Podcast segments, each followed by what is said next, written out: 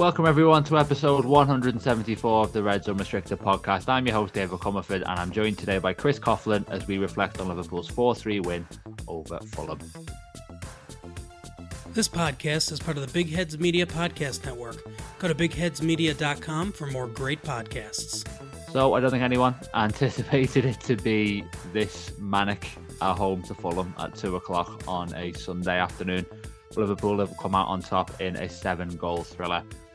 The scoring was opened by the back of Bernd Leno, as it turned out. We thought Trent Alexander Arnold had scored a sort of wondrous free kick, and to be fair, it was a almost perfect effort from him, but it did need the touch from the goalkeeper um, to go into the net, so it goes down as an own goal for Leno.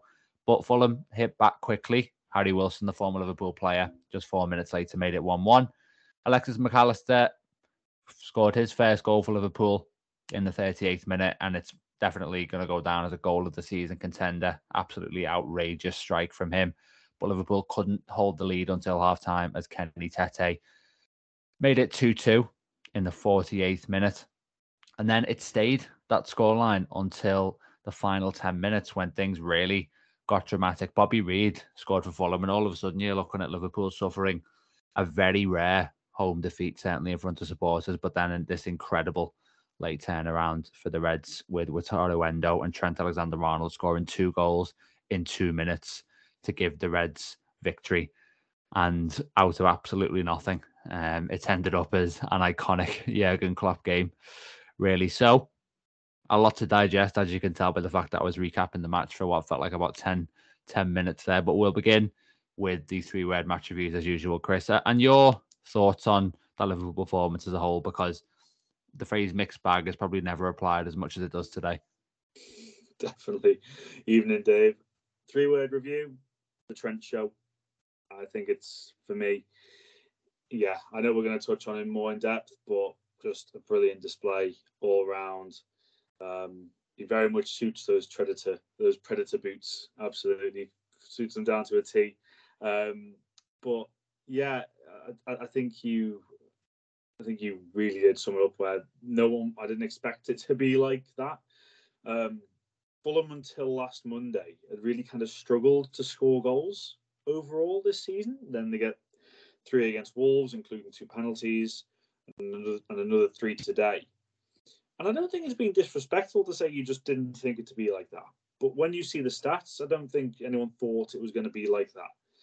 But Fulham really did focus on weaknesses um, in in Liverpool uh, or Liverpool's uh, style, Liverpool's play. Uh, they utilised the flanks well. Um, that's where the goals really came from. Um, the first one from uh, their left hand side, and again the corner kick leading to the second, and again they utilised the the width. Um, again on the, the left hand side going forward to, uh, to to unpick the um, defense for the Bobby Reid goal, but yet again you're seeing this team, this squad with different personnel, but have the same mentality. I've heard Pep Lijnders talk about it a lot, just saying about how crucial it is. If you're going to play for Liverpool, you have to have that mentality. And it just runs through the squad as a whole. And it, I think there was the feeling that after Endo's equaliser, there was the feeling that they weren't finished, that there was at least going to be one more chance. And by the way, it's a half chance.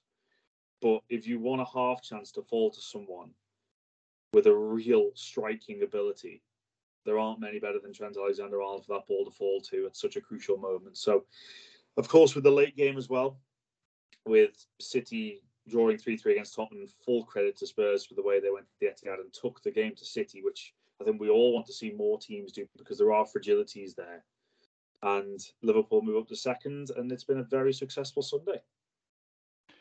Yeah, this is a day where it's really ebbed and flowed, to be honest. I mean, we could have been looking at a scenario where things don't go Liverpool's way today, then, you know, they, they could be behind Manchester City by by a few points in the table because obviously City, you know, looked like they were gonna win when when they scored reasonably late on in that match to make it three two, and obviously Liverpool were staring down the barrel a bit. So things the pendulum has sort of swung back and forth as as the day's gone on, really. And I think you know I alluded to it earlier.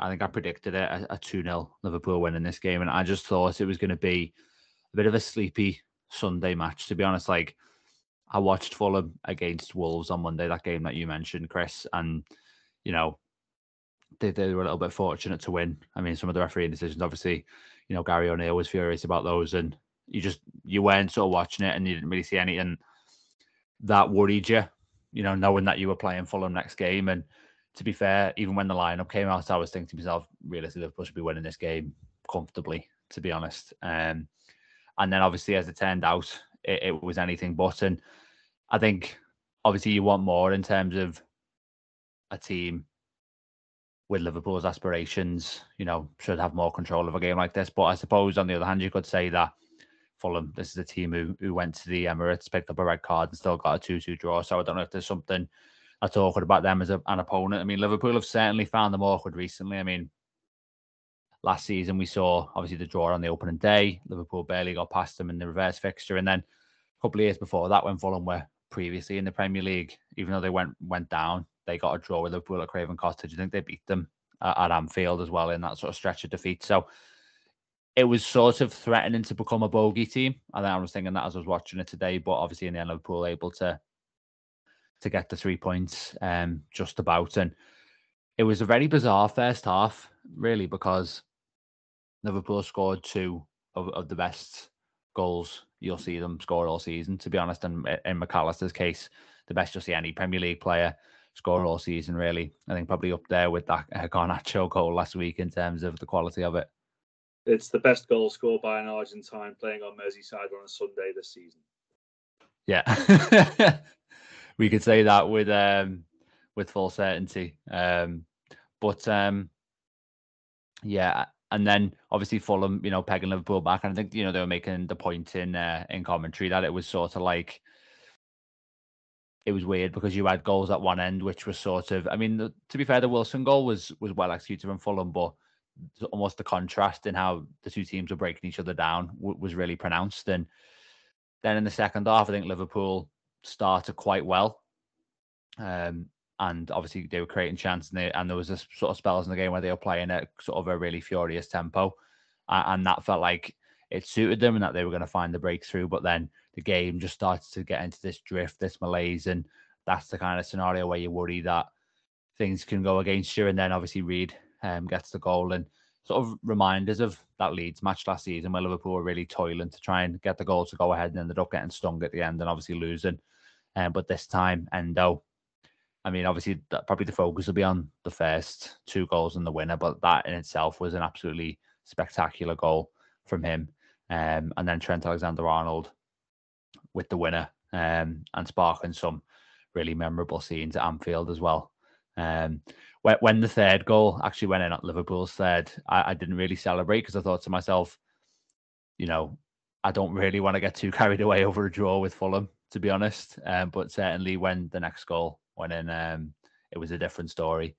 But um, just before we come on to Trent, because obviously you want to talk about him specifically, but why do you think Liverpool struggled um, in this match today, Chris? I mean, what was it about what Fulham did or what Liverpool didn't do that made it so unexpectedly awkward for them?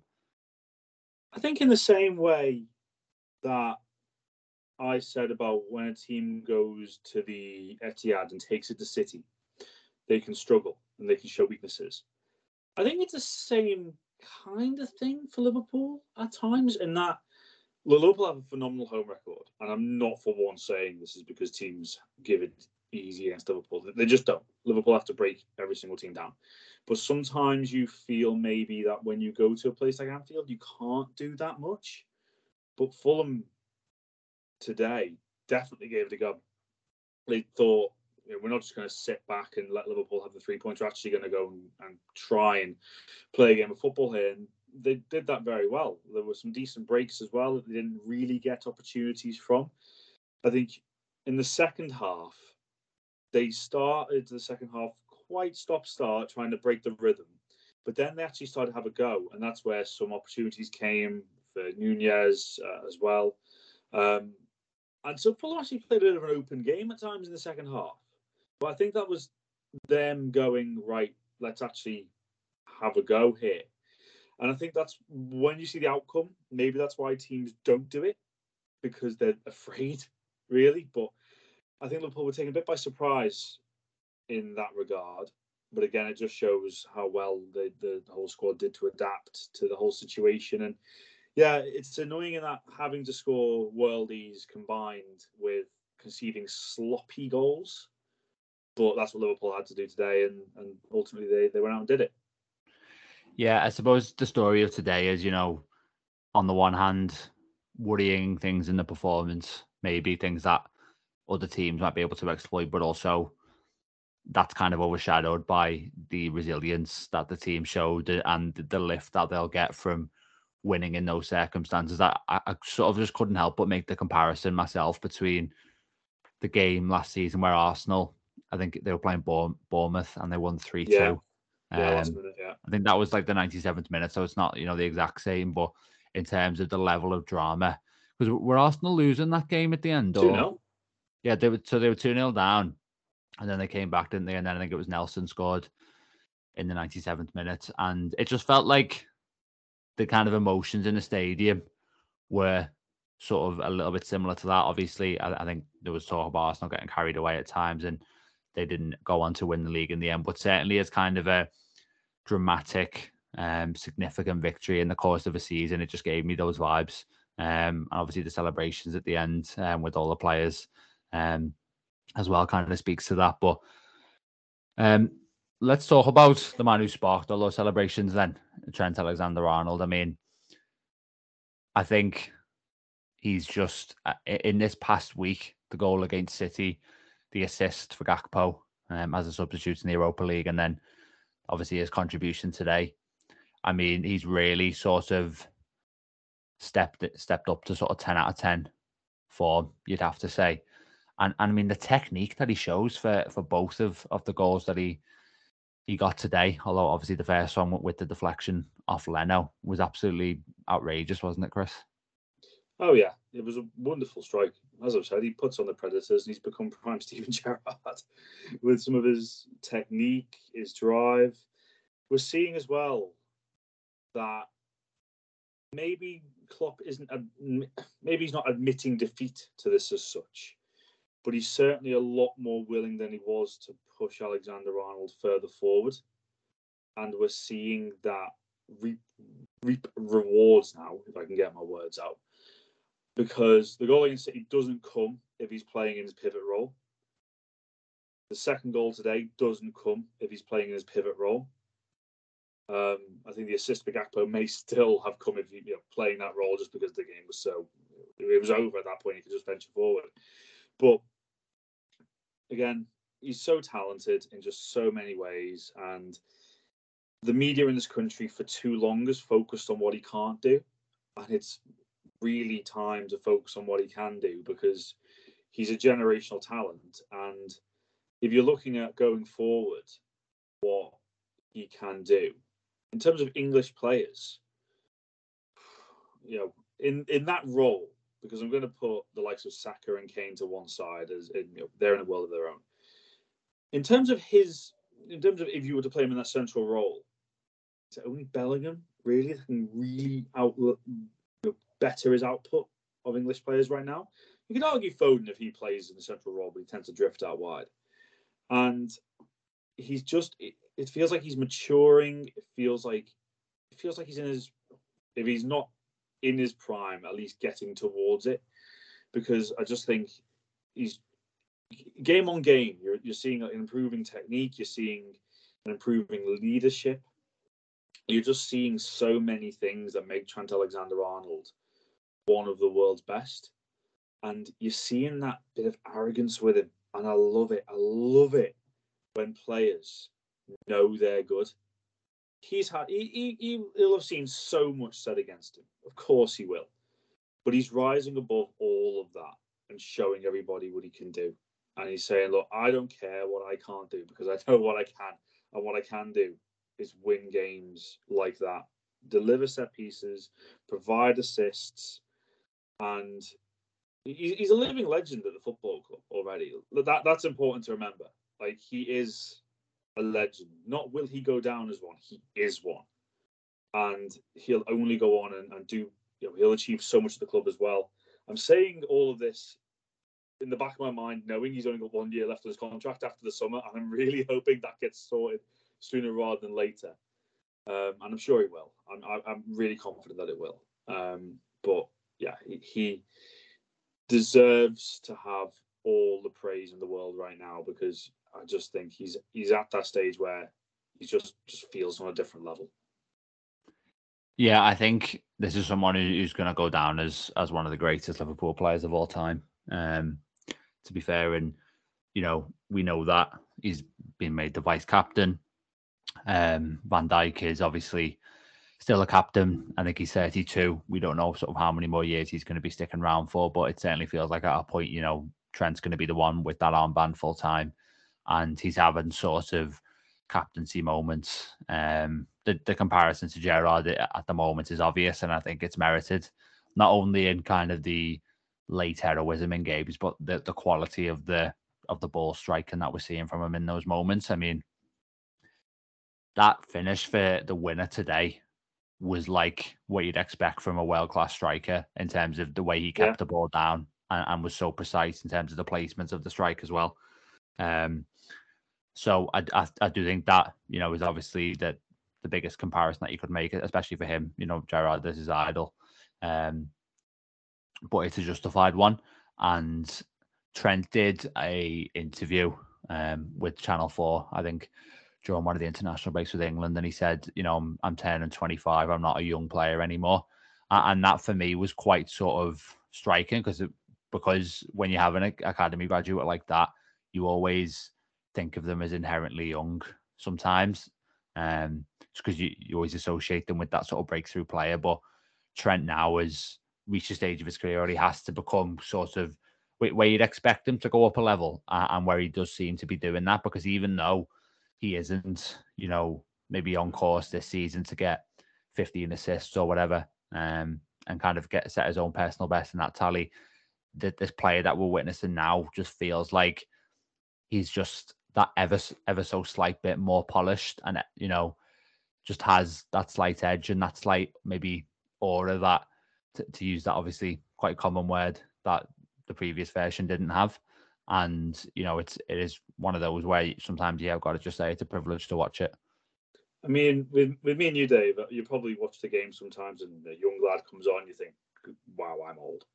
But you mentioned that about trent being 25 you know him realizing himself he's not a young player anymore there was a lad in Serie A who made his debut for AC Milan the other week, 15 years old, 10 years younger than Trent hmm. Alexander Arnold. That's young. That is someone yeah. who's you know going to have a career, a long career ahead of him. And Trent Alexander Arnold still has the best part of 15 years, I would imagine. But that is what young is these days. I hmm. mean, like, say, for example, there's, there's, players that have left City, I think Bynoe-Gittens, Sancho. They left City at the age of like 16, 17 because they were frustrated not getting opportunities. Bobby Duncan as well. See what, what's, what's happened to him because he wasn't getting yeah. opportunities at a young age. But now Trent is realizing that he's got to take that next step and be a senior player, even yeah. in his mid 20s. And he is doing that so, so well. Yeah, he's he's sort of he's always been someone who can produce match winning moments, but he feels like someone now who certainly in this past week is like I can take the game by the scruff of my the scruff of the neck myself, really, and sort of dominate it. Um, and you know, it's obviously interesting to make those comparisons to those younger players. I mean, what we're dealing with is you know a, a player who I think in that Adidas advert, you know, when we kind of had that launch for the Predators, was talking about how Istanbul was his big um big moment that he always thinks back to, and obviously associating it with idolizing Gerrard. And now you've got players coming in who don't remember Istanbul or were born after Istanbul and things like oh, that. So, but but that is the sort of generational shift that that is happening at the moment, and um, I do think that this sort of evolution of Trent, probably more so in terms. Of, obviously, we're seeing it on the pitch in terms of position, but it's the same sort of talent, but it's just a different character, to be honest. And it's really sort of it, it's just so enjoyable to watch, it, and and it is sort of it feels quite unique in terms of the, the journey that he's on compared to the other players in the Liverpool squad at the moment. I worked with someone the other day who wasn't born for the 2002 World Cup. That that was a reality check. Yeah. yeah, there's um, it's one of those things where Like you sort of, I remember uh, my uncle said recently that you kind of go through, you go through your life, and it's like um, the the football players get older than you at a certain point. The musicians, the musicians get younger than you at a certain point, and things like that. And yeah. it's just like a, a, certain box that that you check. Um, but but certainly in the case of Trent, he'll probably be going through that same thing now, where where he's sort of um has to take a moment to think, God, I've actually been around for quite a while at this point. Um, to kind of move things on a little bit and look at somebody who who struggled a bit today. I mean, we could easily be sitting here, Chris, if, if that goal doesn't go in from Trent at the end or or Endo doesn't quite um, get that strike right to make it 3 3. Talking about how a couple of missed chances from Darwin Nunez cost Liverpool in this game. We've had similar conversations about him a few times where it's like it's at a tipping point in terms of you can't sort of make the same allowances for him all the time when he misses these opportunities. Is it is it now for you got to the point where do you know what? No, like I, don't have that sympathy for him anymore. He needs to start delivering at this point. We paid so much money for him. If it hasn't reached that stage, it's very, very, very close. I was having this discussion. I'm, I'm going to bring I'm going to bring fantasy Premier League into this. So, going into this game week, Ollie Watkins had a flag, so he, he was he was doubtful for the game for Aston Villa away at Bournemouth. And I had three options: bring in Alex Isak, bring in Darwin Nunez or keep Ollie Watkins. In the end, they kept Ollie Watkins. It's a masterstroke because he got 11 points. The reason why, and I saw loads of people bringing in Nunez and saying XG, minutes, explosiveness, everything.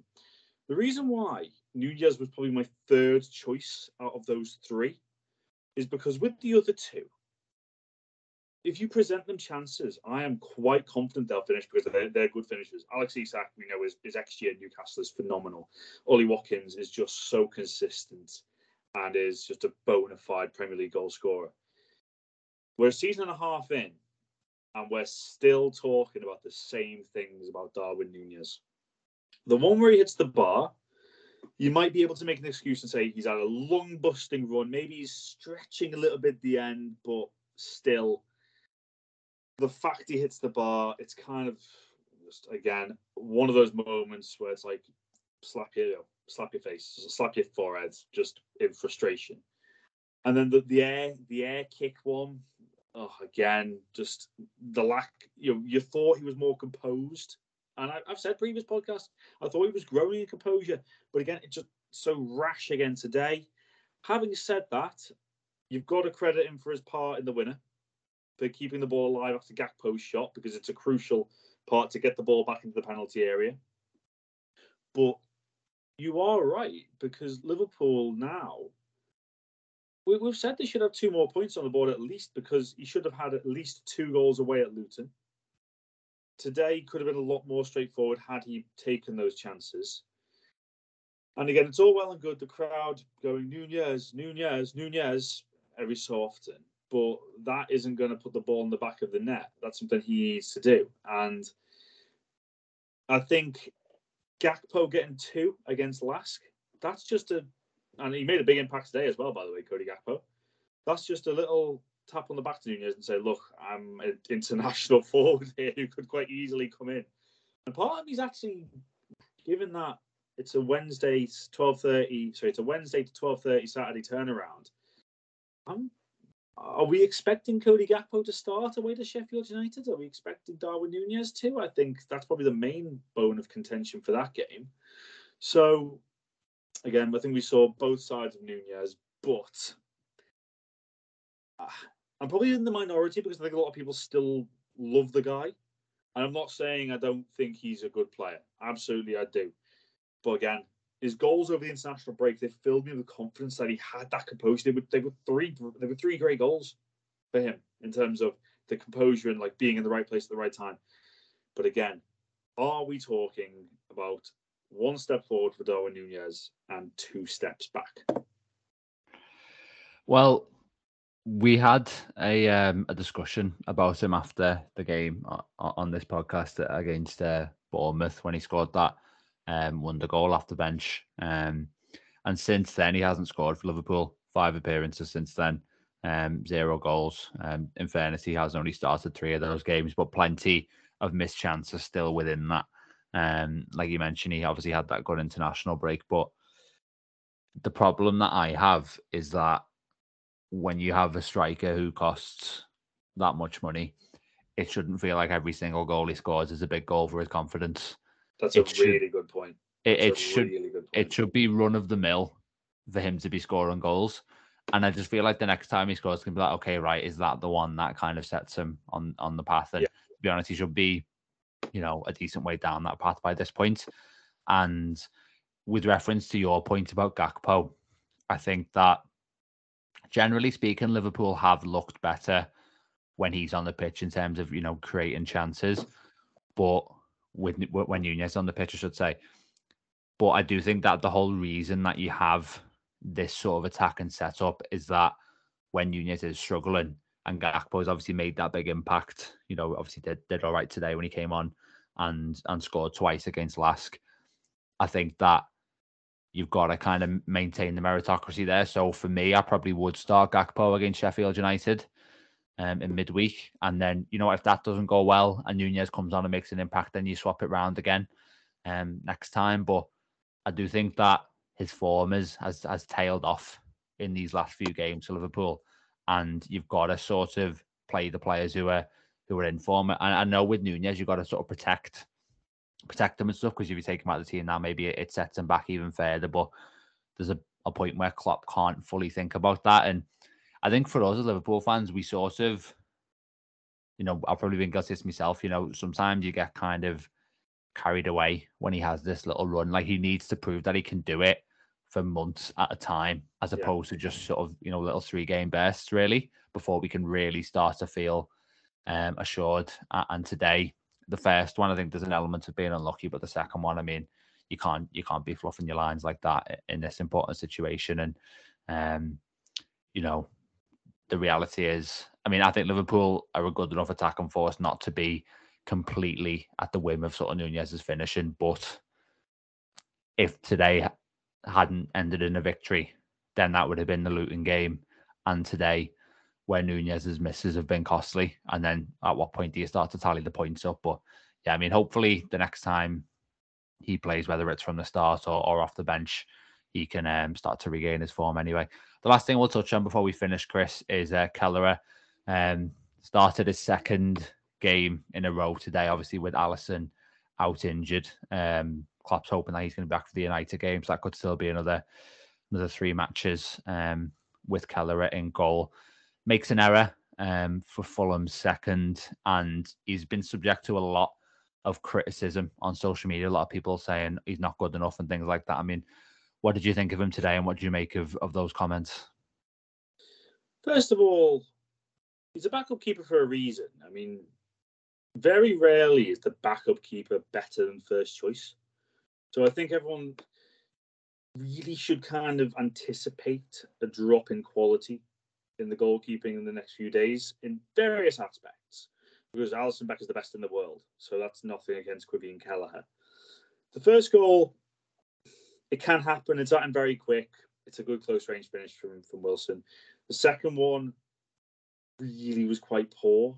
Um, it goes down far too early, and again, I don't really know what he's doing by swinging his leg at it. The third one, far post header, but I'd need to go and have a look at myself sorry, not myself. I need to have a go look for myself in terms of the uh, the social media criticism because I, I'm, I'm I want to see what people are criticizing him for specifically. What I will say with Ian Kelleher, and I've said this in the week, and I'll make no hiding of this opinion. I think he'd start for over 10 teams in the Premier League. I think he is that good of a goalkeeper. And he's coming in out the cold unexpectedly. Um, I know you could say, look, as a backup keeper, you have got to be prepared for any point when a goalkeeper can go down because Alisson hasn't hasn't been perfect injury wise in the past.